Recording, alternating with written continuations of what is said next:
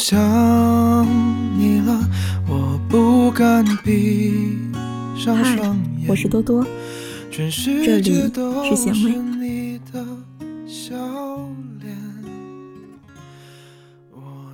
若非少年，何须暗恋？有一个朋友暗恋上了公司的一位男同事，奉为男神。他每一天都在加密空间里记录着和男神的点点滴滴。他也时常会来找我们倾诉：“我男神今天跟我说话的语气好温柔啊！今天我男神对我笑了。他发现我感冒了，让我注意身体。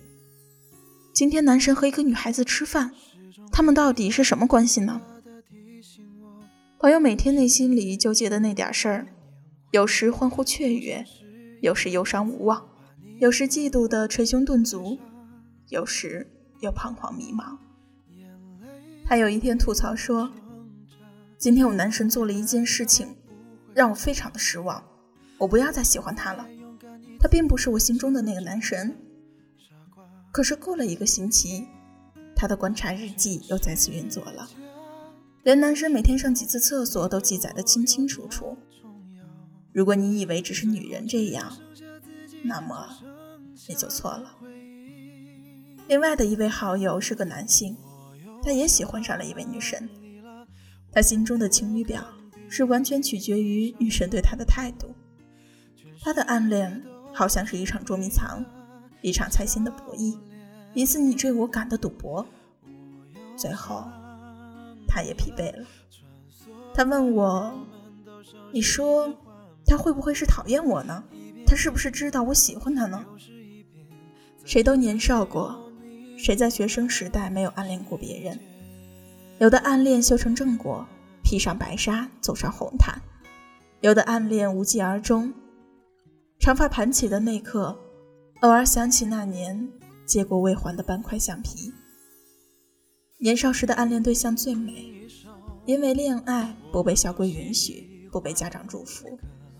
而长大之后了，才明白，那些年的那些暗恋心情，在那样美丽的青涩年代中，是多么纯粹和完美。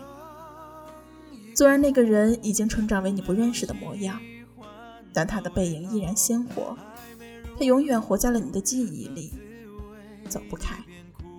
再后来，父母开始催婚，身边的人一个一个牵了手，一路从恋爱走进婚姻殿堂，而你仍是一个人。有时你也想快点恋爱，奈何缘只一字，谈何容易？暗恋是最耗时、最耗神的事情。你暗恋的人，他喜不喜欢你？他到底？是不是你心里的那个人？你暗恋的人，是不是知道你的心情？为什么要去猜呢？那如果想知道，就去问吧。喜不喜欢你？有没有可能喜欢你？问问他的意见。他是不是你心中理想的对象？只有交往过才知道。他懂不懂你的心？又何必暗示呢？直接告诉他。就好了。即便你的表白会失去他，但若不表白，或者你失去的就是一个绝佳的机会。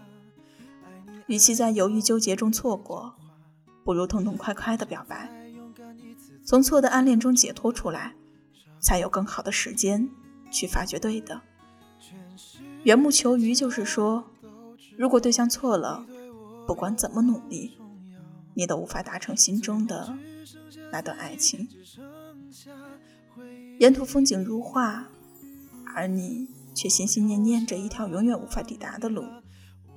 那条路虽然看起来很美，却荆棘布满，阻碍重重。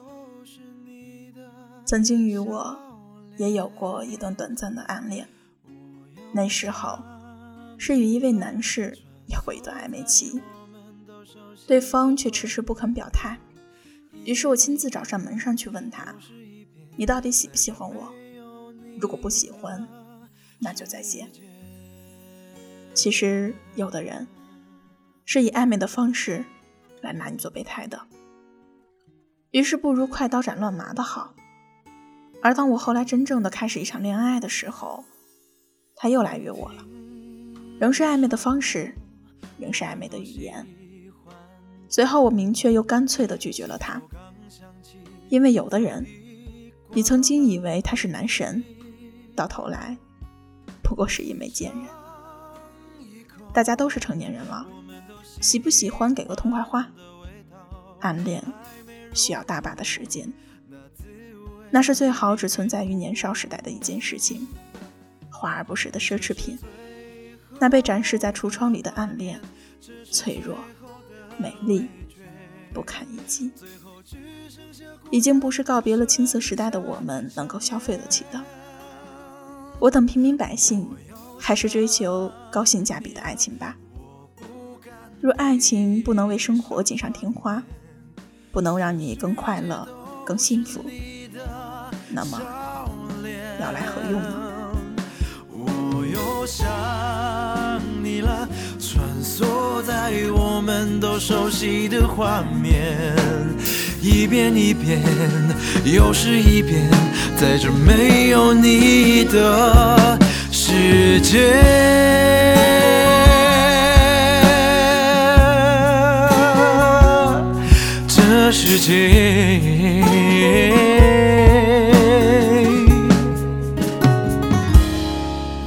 又想你了，我不敢闭上双眼，全世界都是你的笑脸。